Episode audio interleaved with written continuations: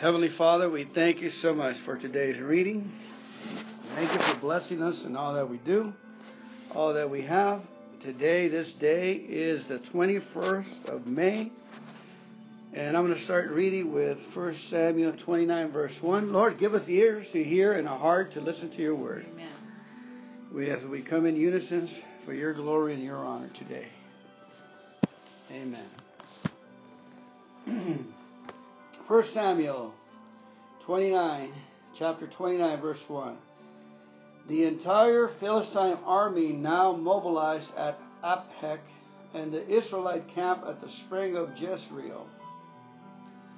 As the Philistines' rulers were leading out their troops in groups of hundreds and thousands, David and his men marched at the rear with King Achish. But the Philistine commanders demanded, What are these Hebrews doing here? And Achish told them, This is David, the servant of King Saul of Israel. He's been with me for years, and I never found a single fault in him from the day he arrived until now. But the Philistine commanders were angry. Send him back to the town you've given him, they demanded. He can't go into the battle with us. What if he turns against us in battle and becomes our adversary? Is there any better way for him to reconcile himself with his master than by handing our heads over to him? Isn't this the same David upon whom the women of Israel sing in their dances? Saul has killed his thousands and David his ten thousands. So Achish finally summoned David and said to him, I swear by the Lord that you have been a trustworthy ally. I think you should go with me into battle, for I never found a single flaw in you from the day you arrived until today. But the other Philistine rulers won't hear of it. Please don't upset them. Go back quietly. What have I done to deserve this treatment? David demanded. What have you what have you ever found in your servant that I can go and fight the enemy of my lord the king? But Achish insisted, as far as I'm concerned, you're perfect as an angel of God, but the Philistine commanders are afraid to have you with them in the battle. Now get up early in the, morning and leave with your men as soon as it gets light. So David and his men headed back into the land of the Philistines, where the Philistine army with the Philistine army went on to Jezreel. Uh, chapter 30, verse 1. Three days later, when David and his men arrived home at their town of Ziklag, they found that the Amalekites had made a raid into the Negev and Ziklag. They had crushed Ziklag and burned it to the ground. They had carried off the women and children and everyone else, but without killing anyone. When David and his men saw the ruins and realized what had happened to their families, they wept until they could weep no more. David's two wives, Ahinoam and Jezreel, and Abigail, excuse me, Ahinoam from Jezreel, and Abigail, the widow of Nabal from Carmel, were among those captured. David was now in great danger because all his men were very bitter about losing their sons and daughters and they began to talk of stoning him. But David found strength in the Lord his God. Then he said to Abiathar the priest, Bring me the ephod. So Abiathar brought it. Then David asked the Lord, Should I chase after this band of raiders? Will I catch them? And the Lord told him, Yes, go after them. You will surely recover everything that was taken from you. So David and his 600 men set out and they came to the, and they came to the brook of Besor, but 200 of the men were too exhausted to cross the brook, so David continued the pursuit with 400 men. Along the way, they found an Egyptian man in a field and brought him to David. They gave him some bread to eat and water to drink. Mm. they also gave him part of a fig cake and two clusters of raisins for he hadn't had anything to eat and drink for three days and nights before long his strength returned. To whom do you belong and where do you come from? David asked him. I am an Egyptian, the slave of an Amalekite, he replied. My master abandoned me three days ago because I was sick. We were on our way back from raiding the Kerethites in the Negev, the territory of Judah and the land of Caleb, and we had just burned Ziklag. Will you lead me to this band of raiders? David asked. The young man replied, If you take a note in God's name that you will not kill me or give me back to my master, then I will guide you to them. So he led David to them, and they found the Amalekites spread out across the fields, eating and drinking and dancing with joy because of the vast number of plunder they had taken from the Philistines and the land of Judah. David and his men rushed in among them and slaughtered them throughout the night and the entire next day until evening. Wow. None of the Amalekites escaped except 400 young men who fled on camels. David got back everything the Amalekites had taken, and he rescued his two wives. Nothing was missing, small or great, son or daughter, nor anything else that had been taken. David brought everything back. He also recovered all the flocks and herds, and his men drove them ahead of other livestock. This plunder belongs to David, they said. Then David returned to the brook Besor and met up with the 200 men who had been left behind because they were too exhausted to go with him. They went out to meet David and his men, and David greeted them joyfully. But some evil troublemakers among David's men said, They didn't go with us, so they can't have any of their plunder we recovered. Give them their wives and children, and tell them to be gone. But David said, No, my brothers, don't be selfish with what the Lord has given us.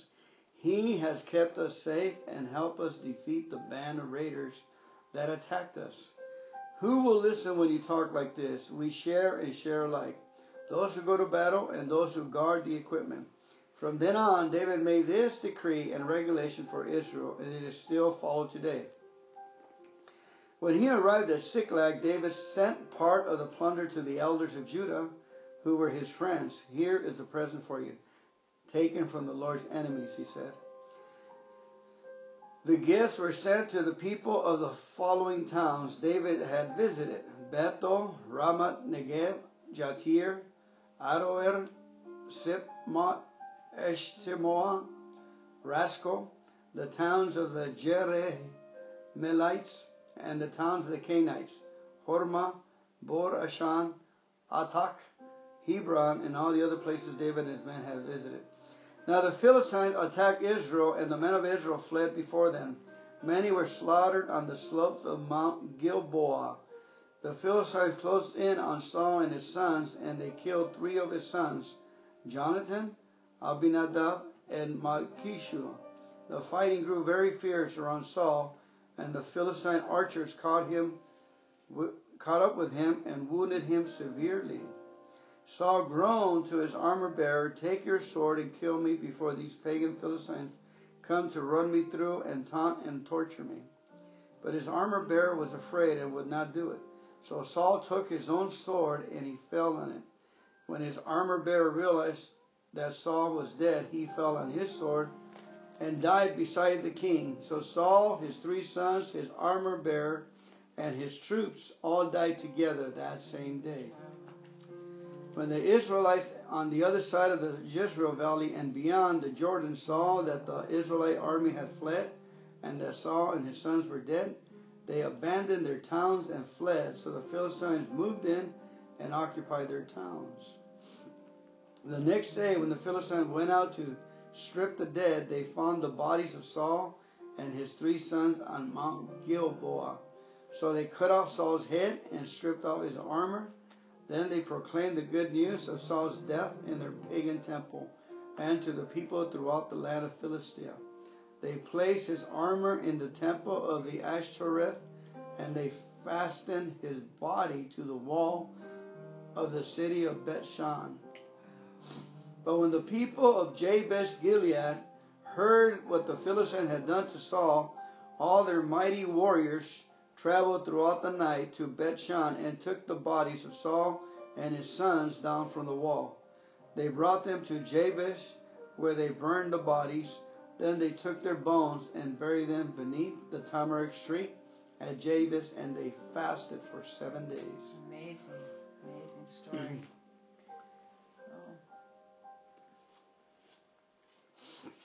I like it where it says, and David found strength in the Lord in verse Amen. 6. Yes, yes.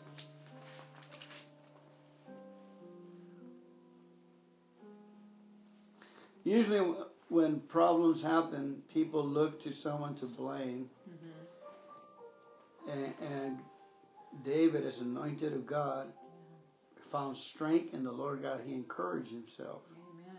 And Amen. Um, you know, I, I really like up here um, in verse number, let's see, two, three. Okay, let me see. It's part of three. But it says, um, and Achish told them, This is David, the servant of King Saul of Israel. He's been with me for years. It says, and I've never found a single fault in him from the day until he arrived today. It's kind of a reminder that God doesn't find fault with us, that we're forgiven, that we're righteous, um, that, you know, um, He's not looking at us the way we look at ourselves sometimes.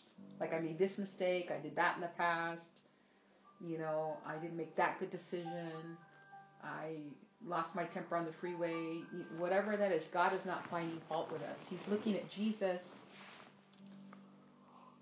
and that that's how He sees us. So I kind of picked up on that because it repeats it a couple times. It goes down, it's I, you know, again down in verse. It is. Verse four, five, maybe five. Later in five or seven or somewhere in there. It says, "I never found a single flaw in you from the day you arrived until today." Same thing.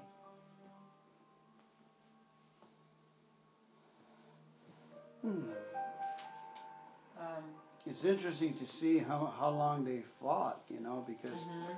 You know, it says there was young people, the young people of, of uh, David's gang or army, and there was also elderly people. You know, there was people and gray-headed people with him. And David was about middle age, so they're the ones who, the 200 that stood at the riverback, because they were already up in age. But it's amazing how they said that they started fighting with them in the nighttime Uh huh. and they fought and they killed them all day long into the nighttime the next day. I mean, that's supernatural power for them to go. Yes, yes, it is. I mean, Strength. you know, there's another miracle that God is with them, giving them extraordinary uh, yes. ability hmm to to fight. Yes, and after you, because it said, but David found strength in the Lord his God. Um, and the very next verse is seven. Um, it says, "Bring me the ephod." So Abiathar brought it. Then David asked the Lord, "Should I chase after this band of raiders? Will I catch them?" He consulted with the Lord. What should I do? What are my next steps? You know, and the Lord responded, "Yes, go after them." And he's, I love this part. He says, "You surely, you will surely recover everything." Okay, not part of it, not some of it, everything that was taken from you. Okay, so how does that apply to us today? We don't Well- have no ephod. We don't have an ephod. What do we have? We have the God's God says that when something is taken from you, He'll return it back to you. He'll restore. If it's His will. Why wouldn't it be His will? So the enemy comes and takes from you. because the other That's scripture says if someone takes it from you, let them have it. Yeah, but this is we're talking about the the the enemy. Oh. Yeah, the enemy that comes in and tries to take your children and tries to take your marriage and tries to take. Mm. He will. Re- I guess what I'm referring to is we get the Holy Spirit part. You know, that's how we hear. That's our ephod, the Holy Spirit. Yes, yes. We ask him, "How should I do this, Mhm. Holy Spirit?" And he'll tell you. Yeah. He said, "Well, that person needs it. You just pray for him, and I'll I'll restore your fortunes, or bring him back." And in the next paragraph or so, a number, I can't, you know, the numbers are too small for me to read them, but it says 11. Along the way, they found an Egyptian man in the field and brought him to David. They gave him some bread to eat and water to drink. You know, what does Jesus always say? I'm the bread of life. Those who come to me that are thirsty will never thirst again, right? Bread and water. Just thought that was a good. Well, very revealing, honey. Yeah. Well, babe, no, these are things you got to look out for. There's not, there's not, you know. I didn't see that. Thank you. That's why I'm bringing it up. I mean, you know that. Uh, this man came from nowhere. It says where he came from. They, they left him behind. Yeah, they left him behind, but he really was at the right place at the right time for them. Yeah. Yeah. Okay, let's move on. Go ahead and uh, read John 11, 55 to 12, 19, please. The other thing I want to point out Not yet, is that, you know, go back up to number, I guess it's 2017. Okay. Uh, past 17, it said at the top there, it says, 18, David got back everything the Amalekites had taken and he rescued his two wives. Nothing was missing small or great, son or daughter, nor anything else that had been taken. David brought back everything back. He also recovered all the flocks and the herds, and his men drove them ahead of the other livestock. This plunder belongs to David, they said. Well, you bring out a good point. You know, the minister says even in our mistakes, God mm-hmm. will bless us mm-hmm. over. Say, for instance, we you know we we make a purchase and say, Lord, it's a mistake, so yeah. He'll bless us. Mm because we're the children of God. Right. But the protection of God here is amazing for David's family because none of you, nobody was hurt, nothing happened to yeah, their families. You know, everything was intact. Um, so, awesome. Awesome. Amen. Take that promise, run with it. Yeah. Lord, He restores all to us when we praise Him and we thank Him. The other thing too is uh, did, didn't, didn't in the last chapter say that that uh, David was running to the Amalekites and raiding them and plunging their towns and killing everybody too? And before that, on the last couple of chapters. Yeah, I thought so. Mm-hmm. Yeah, so they were kind of like, so they were blessed that they didn't kill all their kids and their wives and right. all their things. That was a blessing. That was a protection from God. Mm-hmm. You know, because. Uh, wasn't Solomon going to come out of Abigail? I don't know if Solomon. Yeah, Solomon was still yet to be born, and he was going. Oh no, he was not going to come out of Abigail. He was going to make a Uzziah's wife. That's where he's. Um, oh yeah, right. Uriah's wife. Uriah. Uriah. That's right. I'm getting ahead. Uh-huh. Getting ahead of myself here. Yeah. In closing, we got to move on. Come on. But I just I do like it where it says. Uh, where David said, number 23, but David said, No, my brothers, don't be selfish with what the Lord has given us. Mm. He has kept us safe and helped us defeat the band of raiders that attacked us. Amen. That's a very good point because yeah. that's that's for us is is that's why when Jesus was saying when someone slaps you on the sheet, take something from you, it's the same principle. Look, you have a chance to get them saved. You're going to go to heaven forever and ever. They're going to go to hell forever and ever. Mm-hmm. And in that slap, that taken, and, and without you being loving, kind, and like your mm-hmm. father, and letting go, then you're going to. They have a chance to come to the Lord. We have a lot of people in AA that were homeless, uh-huh. like Reuben, and he says, "It was the loving kindness of the Christian that allowed me to believe." Mm he said. Mm. You know, they did. I was two years. He was a police officer. He ended up homeless. Wow. Against society and just a vagabond. And and people that brought him soup and stuff. Mm-hmm. Yeah. You know, a couple of years they brought him back to life. Amen. You know. Now now he's working, getting yeah. 175,000, working at a hospital as a but it, administrator. It, yeah, I like that's kind of like a, a good uh, just a, a, way to operate when God blesses you and protects you and keeps you safe and provides for you. You know, we don't operate in a in a in a greed mode, right? We continue to bless others and and um, just it's it's he, uh, you know if you're not protected, you're not safe. So what if you have all these blessings, right? You got to be the covering of the Lord has to be over you and be, keep you. Do you have a highlighter? You're making notes of these things? Well, I have them right here. I underline them as I go. Yeah, that's really good. He he uh, he says troublemakers were among them. We always have troublemakers. Yeah. We had troublemakers in AA that right. said, mm-hmm. "Why do you give free pancakes yeah, to the homeless? Right. Mm. They're not even putting in a dollar. Right. So you know, and they and they actually with their mouths they Mhm. stopped the the flow of love, Yeah. and then the homeless were happy and they know us. And. I'm walking down to Von Smart. Hey, Fernando, they're there. Yeah, you know, uh, it's just we have to um, freely give out what the Lord gives us, and that's in the blessing too. We pray that the Lord gives us that strength and, and a heart, you know, to Yeah. to be at the right place in the right time and soul. Amen. So this is a And then really and then good uh, and then uh, now about Saul, Jonathan.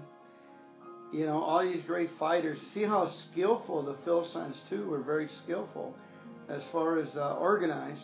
You know, and they and they shot their arrows. Uh, and then the the presence of God was not with Saul. He wasn't protecting Israel because Saul, the leader, you know, and Samuel was dead. So there's really no spiritual heading in Israel at that time. So there was no covering, and uh, they got slaughtered.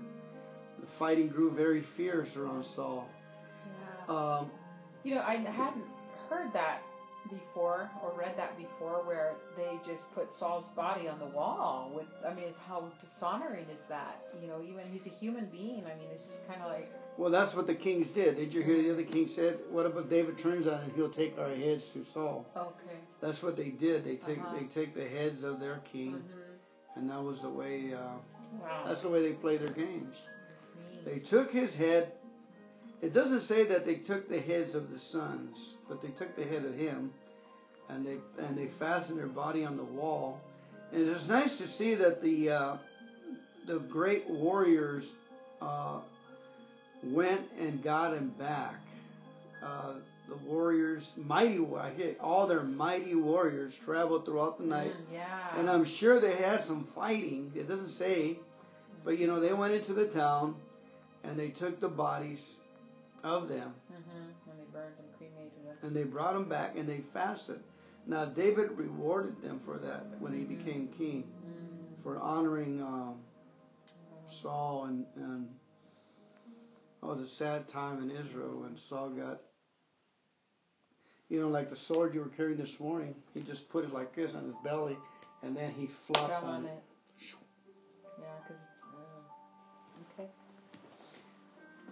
Okay, uh, we're not going to have time to do this. yeah, I'll can be we back. do John next because we always like to get into John and woohoo. Good job, babe. Do, I like to do the the Old Testament or the in the morning and the New Testament later because then I can be more alert. Botón, baby. Psalm 51 from the King James Version. Have mercy upon me, O God, according to thy loving kindness, according unto the multitude of thy tender mercies. Blot out my transgression, wash me thoroughly from my iniquity, and cleanse me from my sin. For I acknowledge my transgressions, and my sin is ever before me. Against thee, thee only have I sinned, and done this evil in thy sight, that thou mightest be justified when thou speakest, and be clear when thou judgest. Behold, I was shapen in iniquity, and in sin did my mother conceive me. Behold, thou desirest truth in the inward parts, and in the hidden part thou shalt make me to know wisdom. Purge me with hyssop, and it I shall be clean. Wash me, I shall be whiter than snow. Make me to hear joy and gladness, that the bones which thou hast broken may rejoice. Hide the face from my sins, and blot out all my iniquities. Create in me a clean heart, O God, and renew a right spirit within me. Cast me not away from thy presence, and take not thy Holy Spirit from me. Restore unto me the joy of thy salvation, and uphold me with thy free spirit. Then will I teach transgressors the ways, and sinners shall be converted unto thee. Deliver me from blood, guiltiness, O God, thou God of my salvation, and my tongue shall sing out loud of thy righteousness. O Lord, open thou my lips, and my mouth shall show forth thy praise. For thou desirest not sacrifice, else would I give it. Thou delightest not in burnt offerings. The sacrifices of God are a broken spirit, a broken and a contrite heart. O God, thou wilt not despise. Do good in thy good pleasures unto Zion. Build thou the walls of Jerusalem. Then shalt thou be pleased with the sacrifices of righteousness, with burnt offerings, and whole burnt offerings. Then shall they offer bullocks upon the altar. Amen. Now we jump over to Psalm 81. Sing out loud unto God our strength. Sing out loud unto God our strength. Make a joyful noise unto the God of Jacob. Take a psalm and bright hater and timbrel and the pleasant harp with the psaltery. Blow up the trumpet in the new moon, in the time appointed, in our solemn feast day. For this was the statute for Israel and the law of the God of Jacob. For he ordained in Joseph for a testimony when he went out to the land of Egypt, where I heard a language that I understood not. I removed his shoulder from the burden, his hands were delivered from the pots. Thou callest in trouble, and I delivered thee. I answered thee in the secret place of thunder. I proved thee at the waters of Meribah, Selah. Hear, O my people, and I will testify unto thee, O Israel, if thou wilt hearken unto me. There shall no stranger God be in thee, neither shalt thou worship any strange God. I am the Lord thy God, who brought thee out of the land of Egypt. Open thy mouth wide, and I will fill it. But my people would not hearken to my voice, and Israel would none of me. So I gave them up unto their own heart's lust, and they walked in their own counsel. Oh, that my people had hearkened unto me, and Israel had walked in my ways. I should soon have subdued their enemies and turned my hand against their adversaries. The haters of the Lord should have submitted themselves unto him but their time should have endured forever. He should have fed them also with the finest of the wheat, and with the honey out of the rock should I have satisfied thee. Amen. Now we go to Psalm 111. 1. 111 1. Praise you, the Lord. I will praise the Lord with my whole heart in the assembly of the upright and in the congregation. The works of the Lord are great, sought out of all them that have pleasure therein. His work is honorable and glorious, and his righteousness endureth forever. He has made his wonderful works to be remembered. The Lord is gracious and full of compassion. He has given meat unto them that fear him. He will ever be mindful of his covenant. Amen. He has shown his people the power of his works that he may give them the heritage of the heathen. Amen. The works of his hands are verity and judgment, and all his commandments are sure. They stand fast forever and ever, and are done in truth and uprightness. He sent redemption unto his people. He has commanded his covenant forever. Holy and reverend is his name. The fear of the Lord is the beginning of wisdom. A good understanding have all they that do his commandments. His praise endureth forever. Amen. Psalm 141. Lord, I cried unto thee, make haste unto me. Give ear unto my voice when I cry unto thee. Let my prayer be set forth before thee as incense, and the lifting of my hands as the evening sacrifice. Set a watch, O Lord, before my mouth, keep the door of my lips.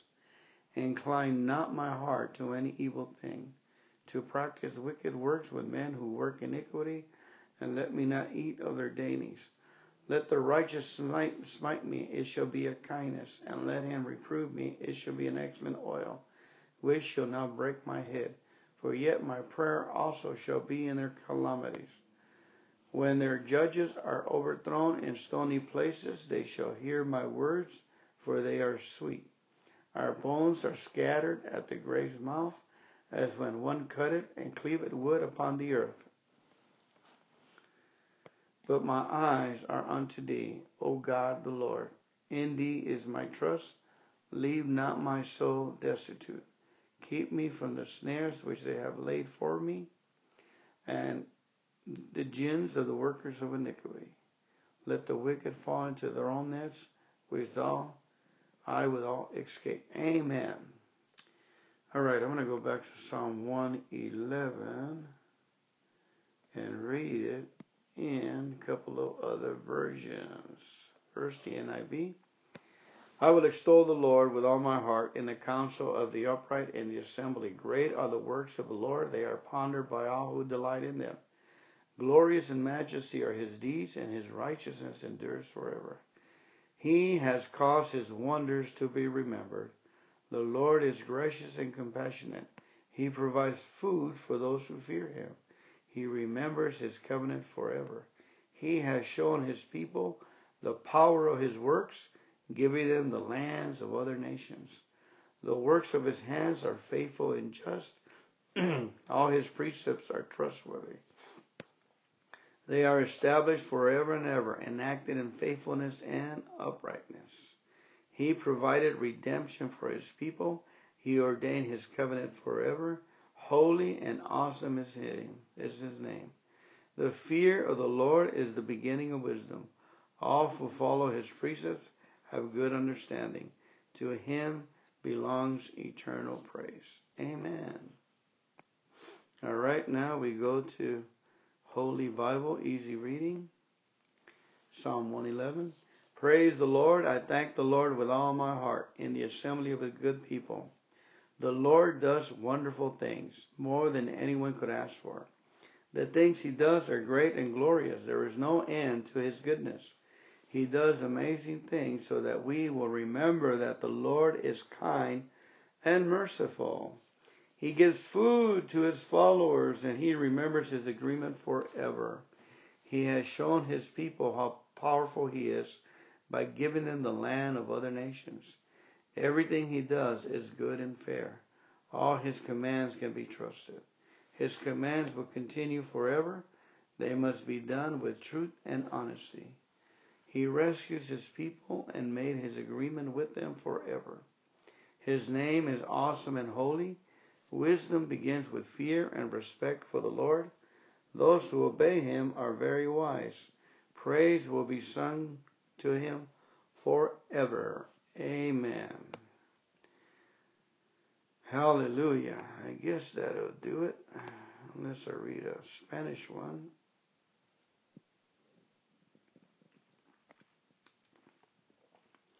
Aleluya, alabaré al Señor de todo corazón.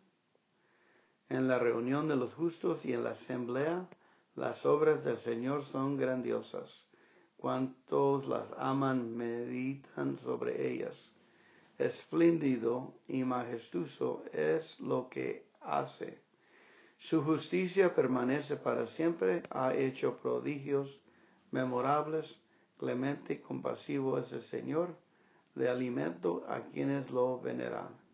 Recuerda eternamente su alancia. El poder de sus obras muestra a su pueblo al entregarles la heredad de las naciones.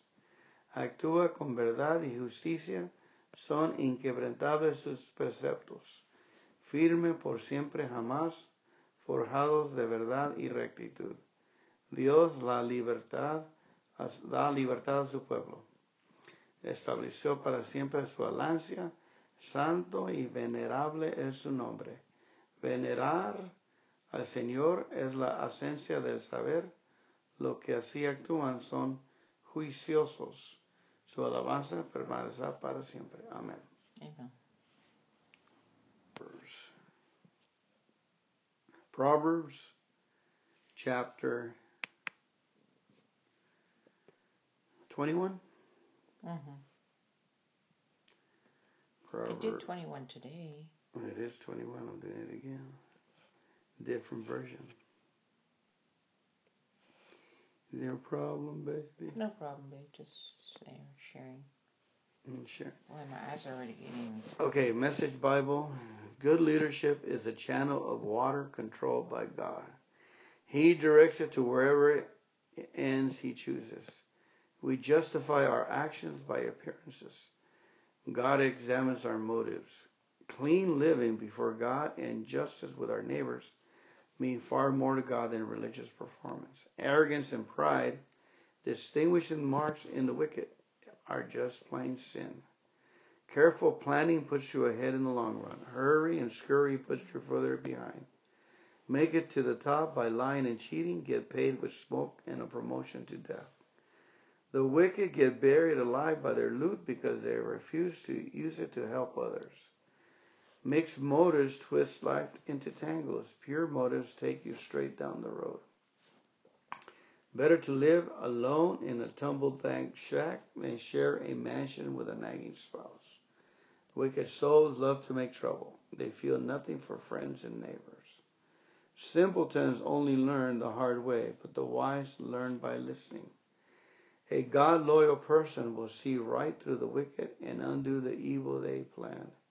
If you stop your ears to the cries of the poor, your cries will go unheard, unanswered. A quietly giving gift soothes an irritable person. A heartfelt present cools a hot tempered person. Good people celebrate when justice triumphs, but the workers of the evil is a bad day. Whoever wanders off the straight and narrow ends up in a congregation of ghosts. You're addicted to thrills? What an empty life. The pursuit of pleasure is never satisfied. What a bad person plots against the good boomerangs. The plotter gets it in the end. Better to live in a tent in the wild than with a cross and petulant spouse. Valuables are safe in a wise person's home. Fools put it all out for yard sales. Whoever goes hunting for what is right and kind finds life itself, glorious life. One sage entered a whole city of armored soldiers. Their trusted defenses fell to pieces. Watch your words and hold your tongue. You'll save yourself a lot of grief. You know their names brash, impudent, blasphemer, intemperate, hotheads, everyone. Lazy people finally die of hunger because they won't get up and go to work. Sinners are always wanting what they don't have. The God loyal are always giving what they do have. Religious performance by the wicked stinks. It's even worse when they use it to get ahead. A lying witness is unconvincing. A people who speaks truth is respected. Unscrupulous people make fake it a lot. Honest people are pure, are sure of their steps. Nothing clever, nothing conceived, nothing contrived can get the better of God. Do your best, prepare for the worst, and trust God to bring you the victory. Amen. Amen. Okay, now I'm going to move over to the Good News Bible. Yeah, that little tablet's already working. Easy to read version makes you Proverbs 21. To the Lord, a king's mind is like a ditch used to water the fields. He can lead the king wherever he wants him to go. People think that whatever they do is right, but the Lord judges the reasons for everything they do. Do what is right and fair. The love loves more than that than sacrifice. a proud look and proud thoughts are sin. They show a person is evil. Careful planning leads to profit. Acting too quickly leads to poverty. Wealth that comes from telling lies disappears quickly and leads to death. The bad things that people, that evil people do will destroy them because they refuse to do what is right. Criminals cause trouble wherever they go, but good people are honest and fair. It is better to live in a small corner of the roof than to share the house with a woman who is always arguing. Evil people always want to do more evil, and they show no mercy to people around them. When you punish a proud person who laughs at what is right, even fools will learn something, but a little instructions is enough for the wise to learn what they should. God is good. He knows what the wicked are doing, and he will punish them. Those who refuse to help the poor will not receive help when they need it themselves. If anyone is angry with you, give them a gift in private. A gift given in secret will calm even the strongest anger. A decision that is fair makes good people happy, but it makes those who are evil very afraid. Whoever leaves the path of wisdom will be on their way to an early death. Loving pleasure leads to poverty. Wine and luxury will never make you wealthy. The wicked must pay for what happens to good people. The cheaters will be taken in exchange for the honest. It is better to live in the desert than with a quick tempered wife who loves to argue. Wise people save the nice things they have. Fools use up everything as soon as they get it. People who try hard to do good and be faithful will find life, goodness, and honor. Amen. A wise person can defeat a city full of warriors and tear down the defenses they trust in. People who are careful about what they say will save themselves from trouble. Proud people think they are better than others. They show they are evil by what they do. Lazy people will cause their own destruction because they refuse to work. Some people are greedy and never have enough. Good people are generous and have plenty. God hates sacrifice from the wicked, especially when the reason for offering them is evil. Witnesses who lie will be caught and punished. A careful listener will always bear to speak up. Good people know they are right, but the wicked have to pretend. Verse 30 There is no one wise enough to make a plan that can succeed against the Lord. Can you prepare your horse for battle? But only the Lord gives you the victory. You can prepare your horse for battle, but only the Lord can give you the victory. Amen. Amen. Heavenly Father, we thank you for today's reading. Lord, we ask you to bless this hour of power, Lord God, that yes. we have with you, Lord. You've given us ears to hear, eyes to see, Lord, and, and teach us your word. Lord, that you are our master, Rabboni, our, our shepherd, Lord, our salvation, Lord. We thank you that we learned so much today. We ask you to continue to bless us as we read your holy scriptures in the Old Testament and New Testament. And Lord, Enlighten our eyes, fill our hearts with your love and your instruction, Lord. Thank you for reproof and corrections, Lord, that we may abide by your word in Jesus' name. Amen. Amen. Okay, May 20th, 1 Samuel 26 1. Now some men from Ziph came to Saul at Gibeah to tell him, David is hiding on the hill of Hakilah which overlooks Jeshimon. So Saul took 3,000 of Israel's elite troops and went to hunt him down in the wilderness of Ziph. Saul camped along the road beside the hill of Hakilah near Jeshimon where David was hiding. When David learned that Saul had come after him into the wilderness, he sent out spies to verify the report of Saul's arrival. David slipped over to Saul's camp one night to look around. Saul and Abner, son of Ner, the commander of his army, were sleeping inside a ring formed by the slumbering warriors.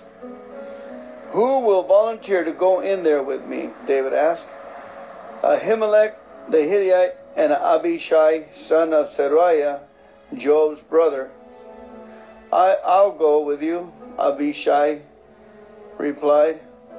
So David and Abishai went right into Saul's camp and found him asleep with his spear stuck in the ground beside his head. Abner and the soldiers were lying asleep around him. God has surely handed your enemy over to you this time, Abishai whispered to David. Let me pin him to the ground with one thrust of the spear. I won't need to strike twice. No, David said. Don't kill him for who can remain innocent after attacking the Lord's anointed one? Surely the Lord will strike Saul down someday, or he will die of old age or in battle. The Lord forbid that I should kill the one he has anointed. But take his spear and that jug of water beside his head, and then let's get out of here. So David took the spear and jug of water that were near Saul's head. Then he and Abishai got away without anyone seeing them or even waking up, because the Lord had put Saul's men into a deep sleep. David climbed the hill opposite the camp until he was at a safe distance. Then he shouted down to the soldiers and to Abner, son of Ner, Wake up, Abner! Who is it? Abner demanded. Well, Abner, you're a great man, aren't you? David taunted. Where in, in all Israel is there anyone as mighty? So why haven't you guarded your master the king when someone came to kill him? This isn't good at all. I swear by the Lord that you and your men deserve to die because you failed to protect your master, the Lord's anointed. Look around. Where are the king's spear and the jug of water that were beside his head? Saul recognized David's voice and called out, Is that you, my son? And David replied, Yes, my lord the king. Why are you chasing me? What have I done? What is my crime? But now let my lord the king listen to his servant. If the Lord has stirred you up against me, then let him accept my offering. But if this is simply a human scheme, then may those involved be cursed by the Lord. For they have driven me from my home, so I can no longer live among the Lord's people. And they have said, Go, worship pagan gods. Must I die in foreign soil, far from the presence of the Lord? Why has the king of Israel come out to search for a single flea? Why does he hunt me down like a partridge on the mountains? Then Saul confessed, I have sinned. Come back home, my son, and I will no longer try to harm you. For you value my life today. I have been a fool and very, very wrong. Here is your spear, O king, David replied. Let one of your young men come over and get it.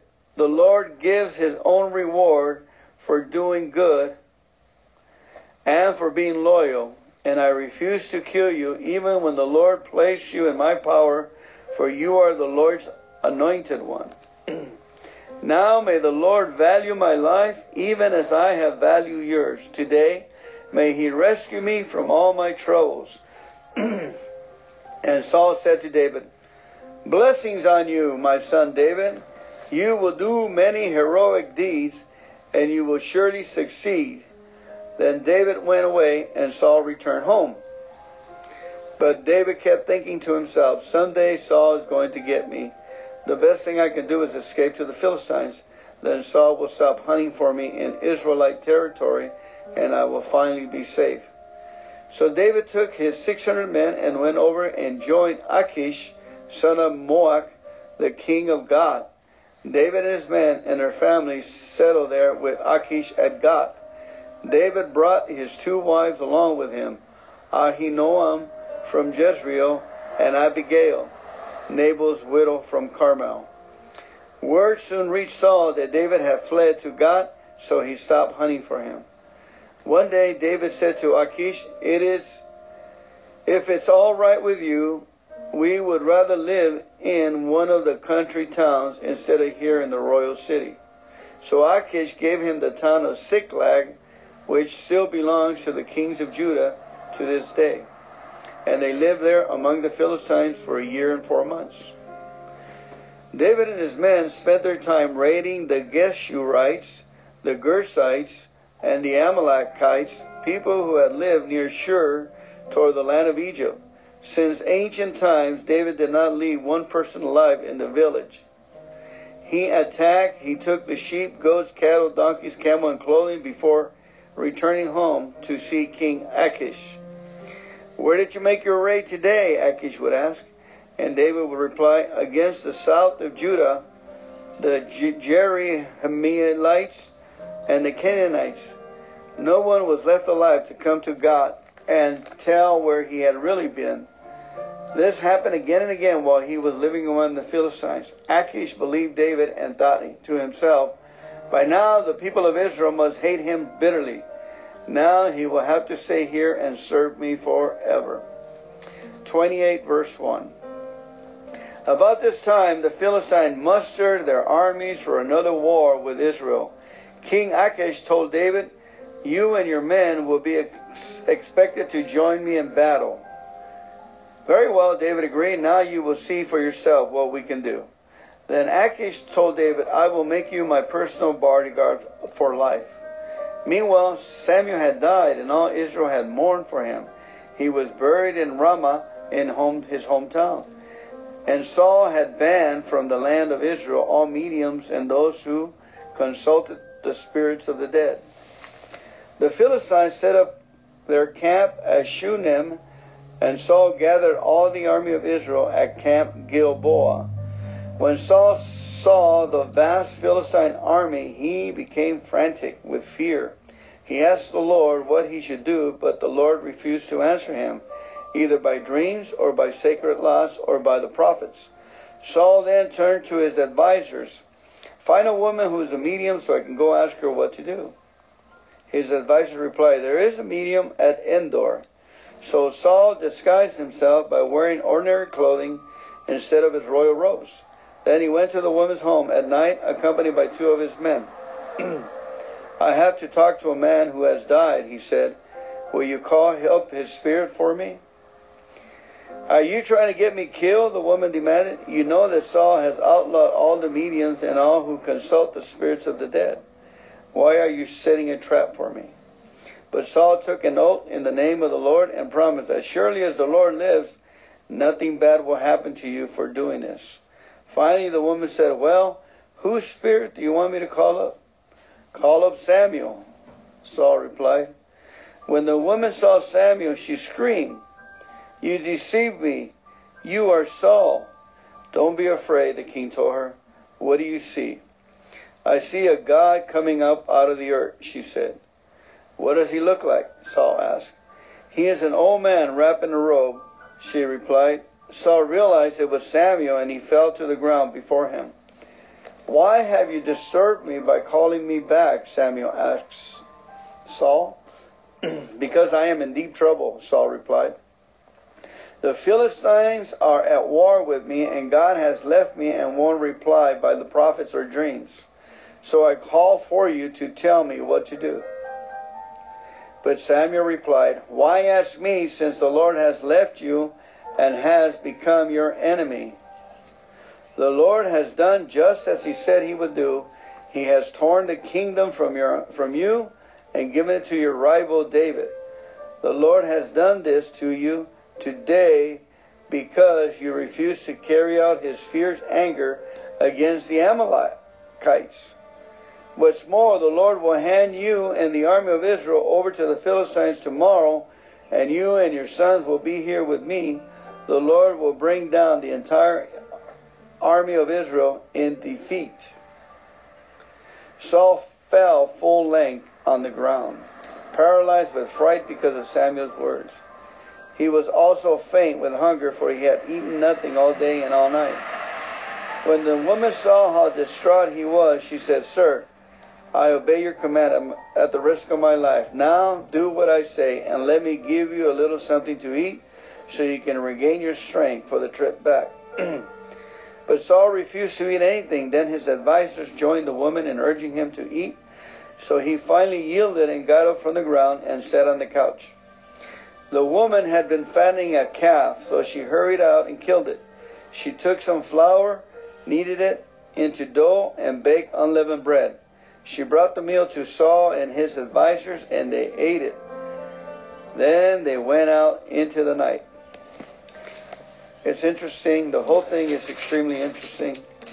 you know, this is not uh, chron- chronologically. Chronologically. Uh, you know, this is another time.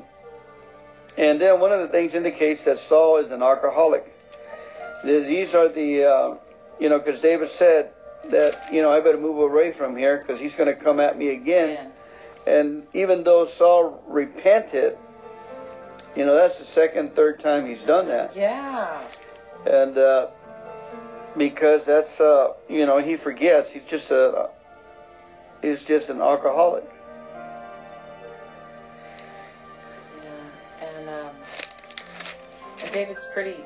You know, he says, "I'm not going to touch the Lord, who the Lord is anointed. I'm not going to kill him." You know,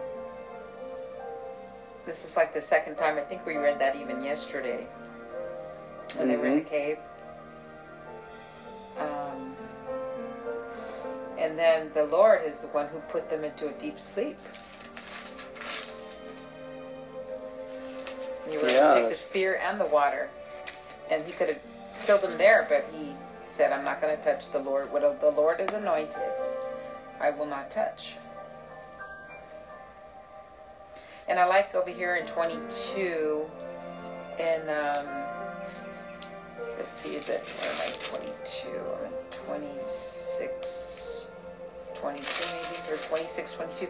It says, uh, "The Lord gives His own reward for doing good and for being loyal, and I refuse to kill you, even when the Lord placed you in my power. For you are the Lord's anointed one." So the Lord rewards when you make the right choices. Beautiful, wonderful. Amen. And you know that that stands for anything in ourselves. We we think like, for instance, um, buying a car or giving somebody money so they can eat, but they just they have the same problems over and over again.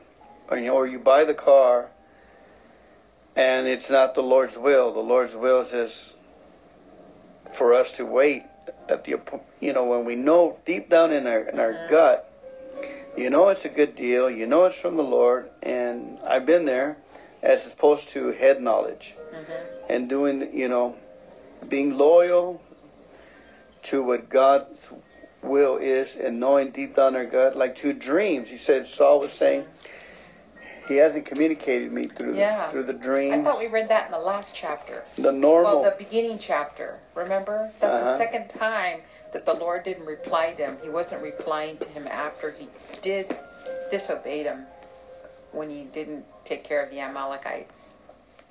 In the beginning, it says the Lord didn't reply to he wasn't replying to him. He lost he was cut off from the pipeline to the Lord. Yeah, and then you brought a wonderful point, you know, that, that when he was anointed, he was anointed forever. The presence of God had, and it, it didn't leave him.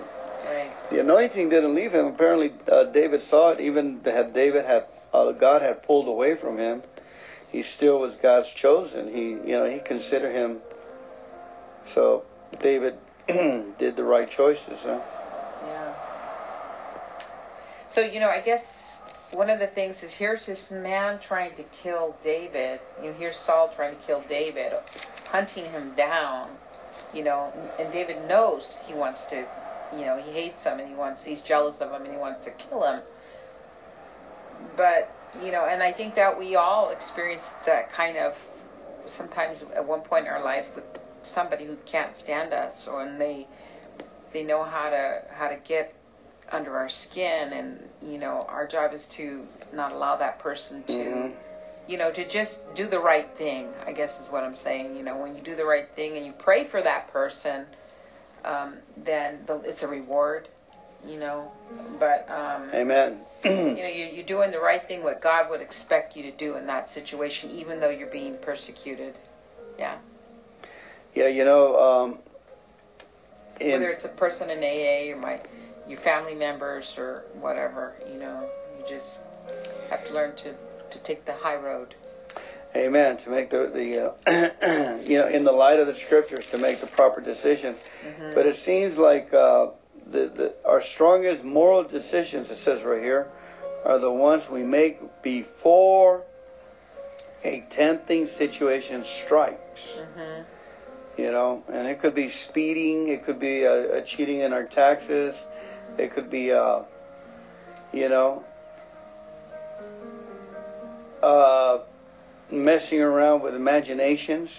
You know, uh, you know, we're always being. There's always a moral decision before a tempting situation strikes. So we must, or, or, or even a problem. You know, our moral decision would be to complain and fester, Mhm. or to give Him praise and thanksgiving. Mhm. And one of the moral decisions that we do, we we in Romans one, I think it was twenty one. You said Mhm. it says that they, they, their sin was they not didn't honor God, They didn't glorified God. Him, and gave Him thanks. Three right, things. Right, three things. Yeah. Okay, so when we make a decision to to honor God, we give thanks for a fender bender. Yeah. uh, we give we glorify Him and His Word as the glory that Jesus our, our we're glorifying Jesus that He is our jubilant all provider and everything on the table, and we thank Him. We go over with thanksgiving because uh, remember God was mad at the Israelites in the desert because they did not ask for His Right. counsel, for the counsel of the Lord. And when Saul went to that lady, Mm-hmm. you know, she was asking for counsel through her. And, you know, when we have the Lord, and that's one thing that Alcoholic Anonymous, the program, emphasizes to get the Lord's counsel Mm-hmm. minute by minute. Yeah, you know, it, it's interesting that he was the one that banned from the land all the mediums and those who consulted. The, he was first had a ban on them. Um, and then he went back in ordinary clothes, disguised, you know, without the royal robes, you know. But she knew that he there was a decree out there, or whatever, that said, you know, they were banned. Um, Well, she recognized him when she saw Saul, and then her eyes were open. uh-huh. you know, she screamed, You deceived me, you're Saul. Mm, She saw into his spirit, too, or whatever. uh-huh. But it's amazing. I said, well, the spirit would. He goes, what does he look like? He sees a God coming up out of the earth, and you know, it's- Mhm. and it's a little G. She said, Mhm. he's an old man wrapped in a robe. She replied, and I remember seeing an old man wrapped in a robe uh, one night in uh, Echo Park area. Mhm. That the next morning, Chewy had an epileptic attack Mhm. and it was like um and we couldn't he was like turning blue He couldn't breathe or something. And what we believe is there was a spirit uh, uh, uh you know i looked eva says she saw him too. I looked down the hall and i saw something like a monk jumping like this. Mhm. You know maybe about four four feet five feet tall. I was about maybe 10 or 12 11 maybe about Mhm. that time. And he was jumping like going through the hall i looked down there and emma said she saw it too when she got under the covers and and started praying and i didn't think anything of it you know i just i saw it and it had a, a monk's covering And, over the and he head was how tall? Hmm? How tall he was was she was short about Like a an kid imp. size Like an imp. like about a four feet, four something. Mm-hmm. And um, the next day, I remember everybody yelling. We pulled Chewy. My mama pulled Chewy out into the fresh air, and they kept hitting him and trying to wake him up. You know, he couldn't. He was just like hadn't been breathing for a while. He was like blue. And I, I think they did call the paramedics, and that happened twice. Happened another time with him. And but Chewy was always, uh, you know, he was always taking the the adventurous road and Mhm. something. You know, he was just of a different temperament than all of us. Yeah. He get ticked really easy and start breaking things. Mm. anyway, okay, let's move on. Yeah. So um. You know, it's amazing to see that the woman had to kill the calf, roast it. You know, it must have took a couple of hours. Kneaded dough, bake unleavened bread. She must have had some servants or something, you know, to do so much so quickly. You know, you, you talk about. I ask you, Anna, give me some lamb. You got to go kill the. mhm. Anyway, that's neither Yeah. here nor there. Uh, where does it say that Saul, or she recognized it was Saul? Right here on 14. It Uh, says, what is Saul asked? He's an old man wrapped in rope. She replied, Saul recognized it was Samuel. So it was Saul who recognized. no, uh, up here when she screamed, I think tw- uh, 13, 12, 12. Okay. Okay, yes, got it. Okay, perfect. Okay, go ahead and read John 11, verse 1, please. We're here. A man named Lazarus was sick. He lived in Bethany with his sisters Mary and Martha. This is Mary who later poured the expensive perfume on the Lord's feet and wiped them with her hair. Her brother Lazarus was sick. So the two sisters sent a message to Jesus telling them, Lord, your dear friend is very sick. But when Jesus heard about it, he said, Lazarus' sickness will not end in death. No, it happened for the glory of God, so that the Son of God will receive glory from this. So although Jesus loved Martha, Mary, and Lazarus, he stayed where he was for the next two days. Finally, he said to his disciples, Let's go back to Judea. But his disciples objected, Rabbi, they said only a few days ago, the people. In Judea, we're trying to stone you. Are you going to go there again? Jesus replied, There are 12 hours of daylight every day. During the day, people can walk safely. They can see because they have the light have the light of this world. But at night, there is danger of stumbling because they have no light. Then he said, Our friend Lazarus has fallen asleep. But now I go and wait, will wake him. Uh, I will go and wake him up. The disciples said, Lord, if he's sleeping, he will soon get better. They thought Jesus meant Lazarus was sleeping, but Jesus meant he had died. Simply sleeping. And simply sleeping. But Jesus meant Lazarus had died. So he told them plainly, Lazarus is dead. And for your sakes, I'm glad I wasn't there, for now you will really believe. Come, mm. let's go see him. Thomas, nicknamed the twin, said to his fellow disciples, Let's go too and die with Jesus. When Jesus arrived, at Bethany, he was told that Lazarus had been in his grave for four days. Bethany was only a few miles down the road from Jerusalem, and many of the people had come to console Martha and Mary in their loss. When Martha got word that Jesus was coming, she went to meet him. But Mary stayed in the house. Martha said to Jesus, Lord, if you had only been here, my brother would not have died. But even now I, I know that God will give you whatever you ask. Jesus told her, Your brother will rise again. Yes, Martha said, He will rise when everyone rises at the last day. Jesus told her, I'm the resurrection and life. I am. I am the resurrection and life. The life. Anyone who believes in me will live, even after dying. Everyone who lives in me and believes in me will never die. Ever. Do you believe? Uh, uh, do you do you believe this, Martha? Yes, Lord, she told him. I have always believed you are the Messiah, the Son of God, the one who has come into the world from God. Then she returned to Mary. She called Mary aside from the mourners and told her, The teacher is here and wants to see you. So Mary immediately went to him.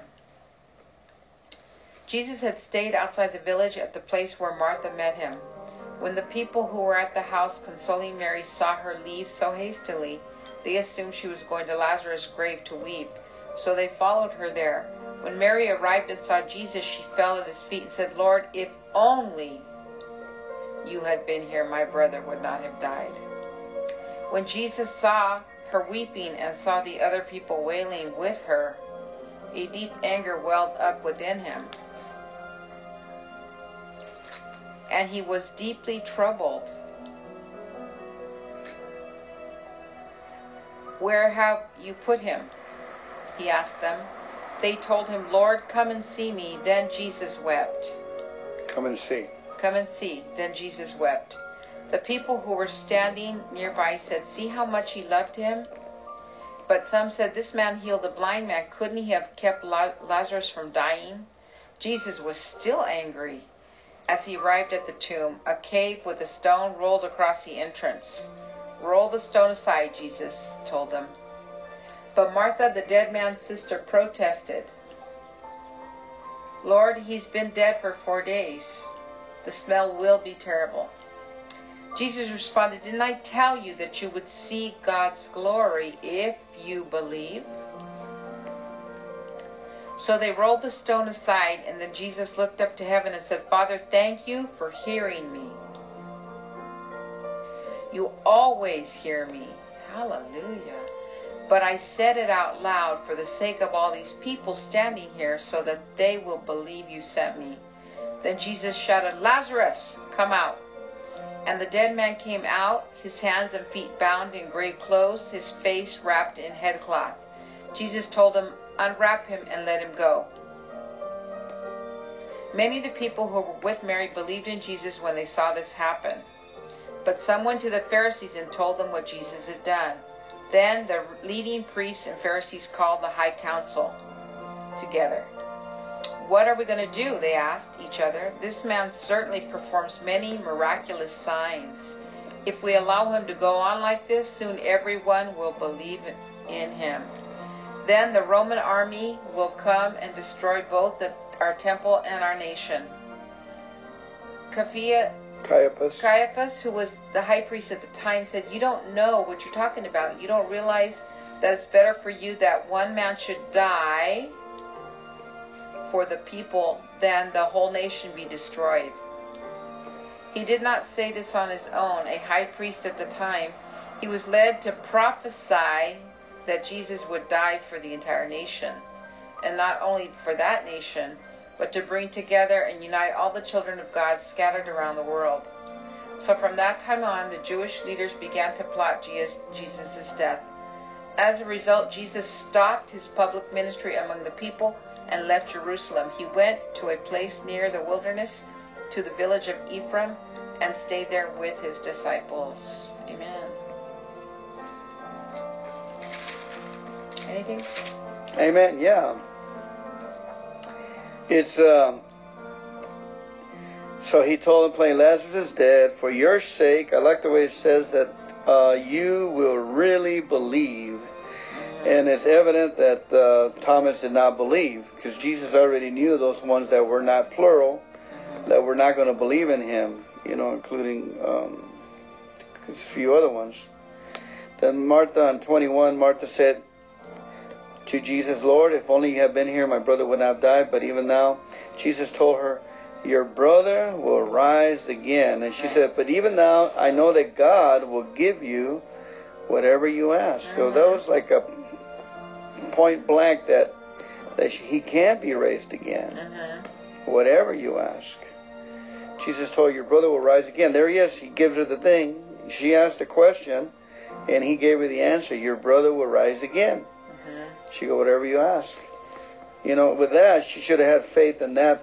Yeah. In that statement, then Martha Mhm. goes back again, and and it just is amazing to me how well theological and how well they know their what's going to happen in the future.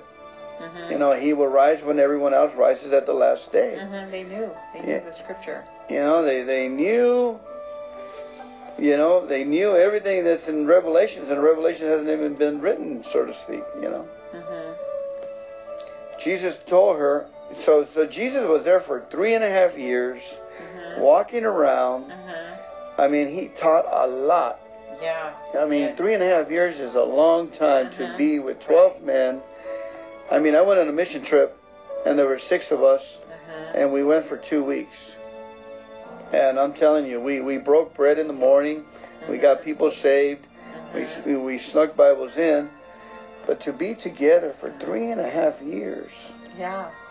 Um, he what I'm saying is he taught he, he taught a lot. He was uh, in many synagogues, many people's homes, and he probably stayed with Martha and her brother Lazarus many many times.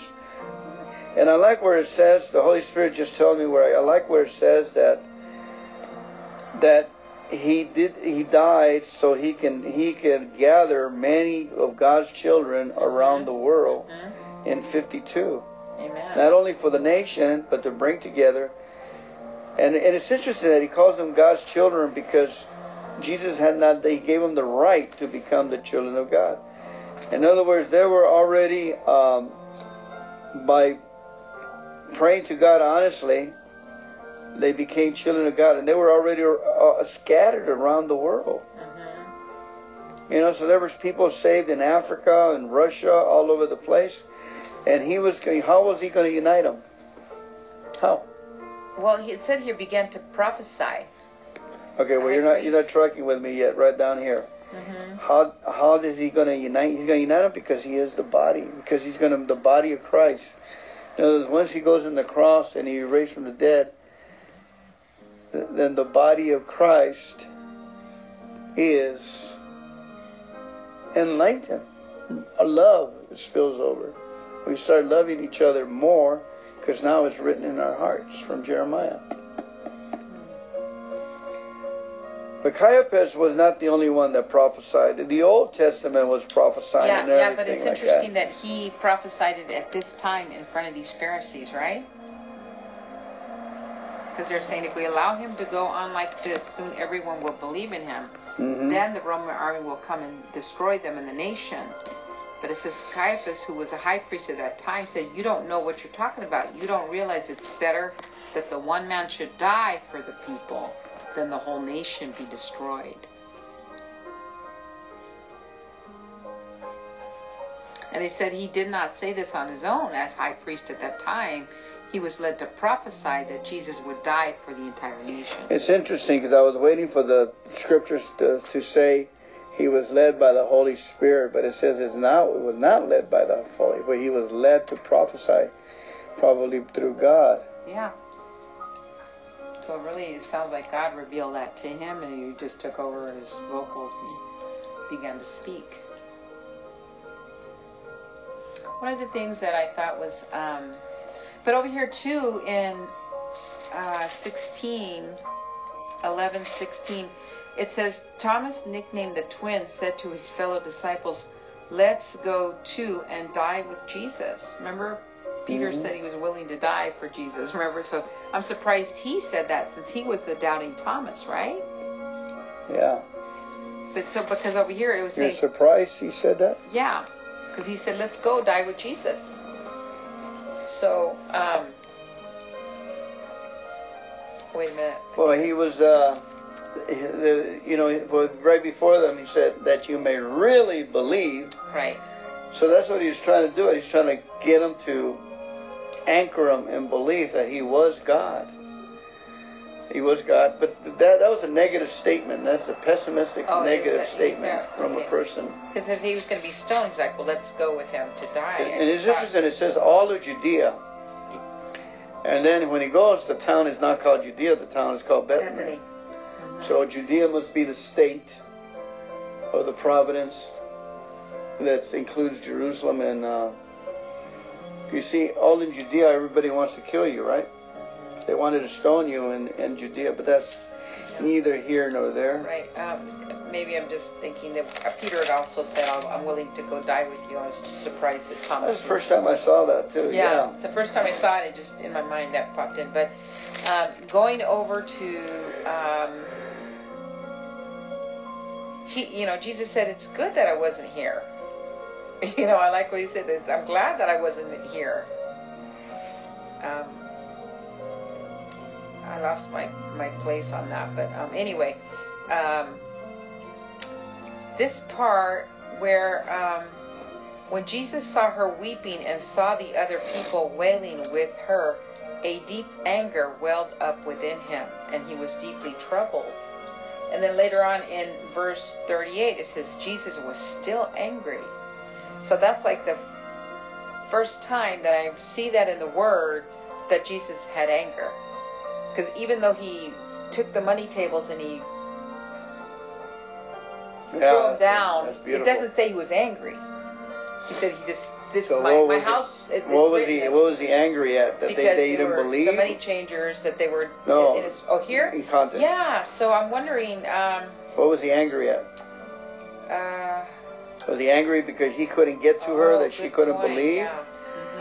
hmm He was angry at sin. He was angry at death. He was Yeah, yes. angry Yes. at sickness. yes. He was angry because Good. that was good that was his beloved brother there that he Mhm. loved, and and and everybody was crying. So look look when we used to see Rosa. yeah. Remember that anger used to Yeah. well up inside of us. Yeah. In Jesus' name, rise up and yes. walk. Yes. You know, we, we wanted Yeah. her well. We want, we Right. cried, we prayed Right. and prayed, and Right. we wouldn't give up, huh? Yeah. Right. So And- you know, righteous indignation. Yeah, and that's what we're kind of learning today. Is like when you're sick, Jesus wants you well right now. You know, that's the kind of how maybe that. But Oh, know, that was a wonderful teaching. We are His arms, we are His voice, we are His representatives, and Jesus does the work through us. All we have to do is spend time in the Word, Mhm. and we come into in front of a dirty person, either sickness or sin or whatever, in Jesus' name, be healed, be established in the purposes of God. So we're prophesying. You know, I believe that day that she got up from her bed, um, because we had been praying with her.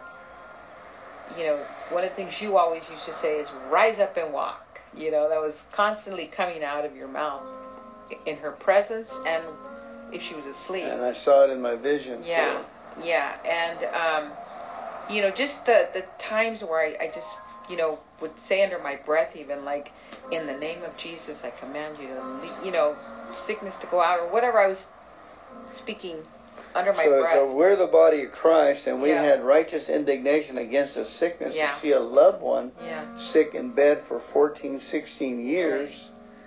right. Um, same thing with Jesus. Can you imagine how, how much Jesus had? Yeah. So, and because they said he, he, you know, they were his his friends and stuff. Well, I'd like to go back to 52. It says, And not only for that nation, but to bring together and unite all the children of God scattered around the world. So, did, did they all ever, did they all come together and be united? No. A lot of them stood out there. You know, they died in Russia, they died in Italy and Spain, all those places, but they came together in one body as the body of Christ. Mm. Okay, we all they all became the body of Jesus, the the vein of Jesus, the the parade, the procession of the church of the body of Christ, all as one. Really, and there's a lot of power when we pray in unity. Yeah. There's so many prayers that are, are hoovering over our heads that from past years, past saints, past Christians, Uh-huh. and then the other Christians in other nations that are praying for us. So we have to say, Lord, I agree with my brother. I agree with the body of Christ, Lord. I agree, Lord God, that with the body of Christ, Lord God, that we are we we are the children of God, and therefore we command sickness and disease to leave this person's body. We command poverty and lack to leave this person's body. We command the Holy Ghost to take over this body. We command this person to to live for you, to be alive in Christ Jesus. Um, one of the things here it says, um, oh, I like it a lot when he says uh, in verse 40, 41. Um, so they rolled the stone aside, and then Jesus looked up to heaven and said, Father, thank you for hearing me. And it says, You always hear me. But I said it aloud for the sake of the people standing here so that they will believe you sent me. So he's giving, he's going to the Father who, you know, he only does what the Father says, but he's putting It's, it. it's interesting. Like we t- we we heard the teaching of uh, Fred Price earlier, Mm. and he says that uh, Jesus was commanding something, and then he also revealed to us just what you said that he spent time in his closet asking the Father. Uh-huh. You know, he already asked him, Yeah. and the Father already already told him. Yeah. So he wasn't asking again. He goes, "I'm saying it for the benefit of the Yeah, people right. around here." Ooh, good one. But but then also and two, he said because he when he was telling the disciples earlier, he said um, he's not dead, he's asleep, or or he's asleep, and they thought he's asleep, but then he said no, asleep means dead. So he already knew. You know, it's kind of like he probably prayed, like you said, in a secret place before he got there, right? yeah, man. Amen. Yeah. And then uh, you always hear me. So I like that because it says, um, if you if you know that the Father, if you know me, you know the Father. The Father's in me, and I'm in the Father, right? So now it's like Jesus is in us, so we have access to the Father in the name of Jesus. And when we pray, where are you going with this, Anna? And when you pray, you just thank Him that He's hearing what we're saying when we pray. You're asking the Father. Yeah. You know, you're making a request in Mhm, Jesus' yeah. name. And when you're, you know, you got to pre-soak it in asking prayer and waiting on God, and then you get an anointing or you get an answer. You get the love of God. So when you're in front of the problem, You can. It's all the work is done. All you have to do is prophesy to it. In Jesus' name, rise up and walk. In Jesus' name. But you know, he he gives them thanks. Thank you, thank you for hearing me. That you always hear You me. always hear me. You know, so it's like I think I think what I think Frederick Price was kind of bringing this point up. It's like, well, you know, you're asking for something. You know, it's answered. If if you think God gave you a different vehicle and you ask for this, it wasn't from God. He didn't answer that one. You know, it, it's um, you know, one of the things, you know, that you just opened up a big can of worms there because it's uh, you're talking about specifics, color, yeah. mm-hmm. so forth, and mm-hmm. you know, you're asking, and it has to be specific, almost like a computer request. The computer mm-hmm. needs to know. I said, Lord, I want, I want to plant a palm tree in front of my thing, and then the Lord says, Well, kind palm trees, we gotta 3,000 different kinds of palm trees. You got to be specific. You can be specific what kind of palm tree you want. I, re- I remember praying, the Lord just brought it to my attention. I remember praying for a metal part that clips into uh, to a desk because I some customers, lovely people, had given me a lamp, but it didn't have the holder that goes to the business desk. Mm-hmm. I specifically prayed for that, and God answered me uh-huh. specifically within three days. Mm-hmm. It fell out of the closet right in front of me. And then I picked it up, and I said, Thank you, God. Went Uh-huh. and I screwed it on my desk, a real estate desk, and I put the lamp and turned it on.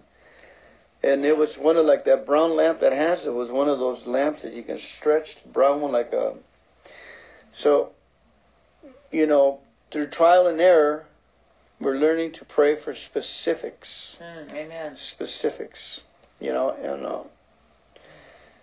uh, um, and sometimes we have to pray, ask God for what's God's will in the situation, so we can pray for specifics.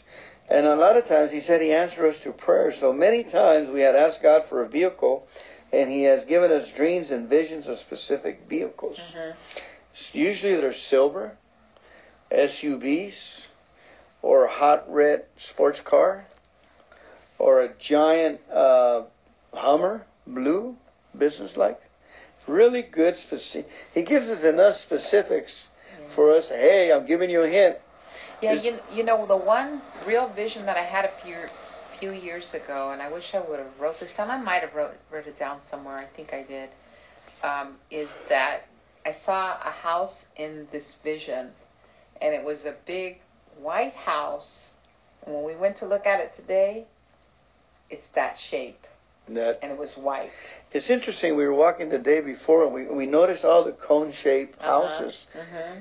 and I didn't realize so much that this house is cone-shaped like that too. It's Yeah. got the the the the the rooftop like for snow country, you know, where the snow will slide off really easy. Yeah, but I I mean, it's But like not, but you know, there again, the house God showed me that house. Now He's given us the address. Now it's our job to ask God specifically 409 Sierra Madre. You know, with all the fruit trees, with the space we need, the garage, the parking spaces, the pool, the fireplace, the character in the house Mhm. you know, and we ask Him to specifically give it to us as our home. Lord, we ask this for this home that I just described to you in Jesus' name. There, I wrote, I wrote the request down and I signed it in Jesus' name. Lord, that this this will come to pass in Jesus' name. Amen. Yeah. Um, so, anyways, that we, we have to remember that. You know, um, you know, one of the things we have we in Mark chapter 11, verse 22, 23, right in there. Um, it says that whenever you pray, that whatsoever you pray, that what you desire, believe that you receive. So, you know, we can we prayed, but then, you know, it, it- doubt and unbelief. You know, it's not going to come to pass if you pray and then cast it with doubt and unbelief. You have to do what you know Frederick Price taught us. I believe I That's- receive my Lexus LS 460. I believe all my needs are being met. I believe I receive my healing. You you know, but you always know He's already answered So how does faith come? by knowing where the So when we're praying, we have to have faith, not not knowledge, head knowledge that this is the way Right. it's doing it. And that it's not a blueprint, but it's it's coming from the heart, and we're releasing faith in our prayers.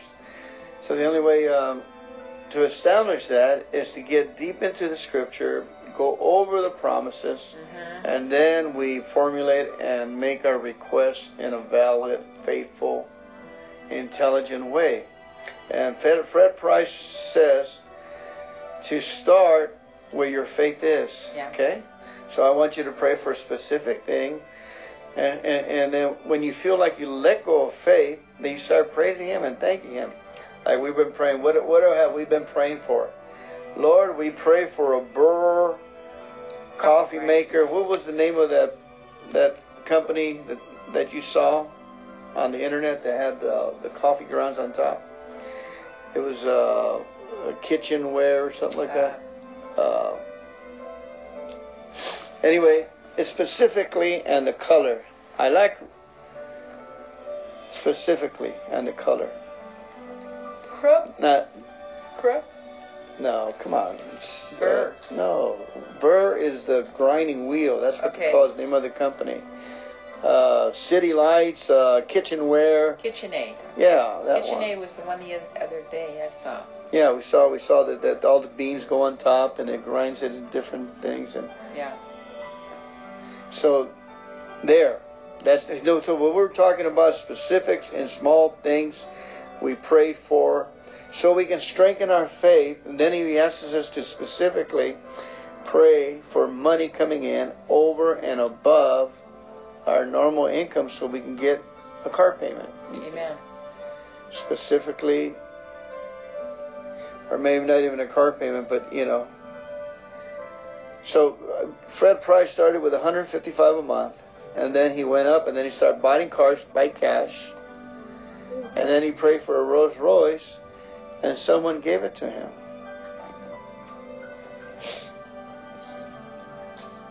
All things are possible. Okay, Amen. we'll go ahead and read the last uh, two things there. Okay, Psalm 117, 1 verse 2. Praise the Lord, all you nations. Praise him, all you people of the earth, for he loves us with unfailing love. The Lord's faithfulness endures forever. Amen. Proverbs 15, 22 to 23 says, Plans go wrong for lack of advice. Many advisors bring success. 20, 23 says, Everyone enjoys a fitting reply.